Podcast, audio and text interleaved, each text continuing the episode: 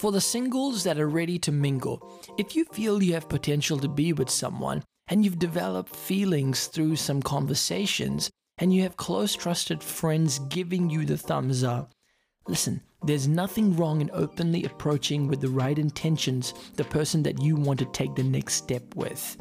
What you need to be prepared for, however, is whether or not that person is going to feel the same way. And I know there's always a risk, but don't let it get to you. At the end of the day, it's better to be open with them and yourself and to the point than to never let that person know how you felt. If it feels right, be bold.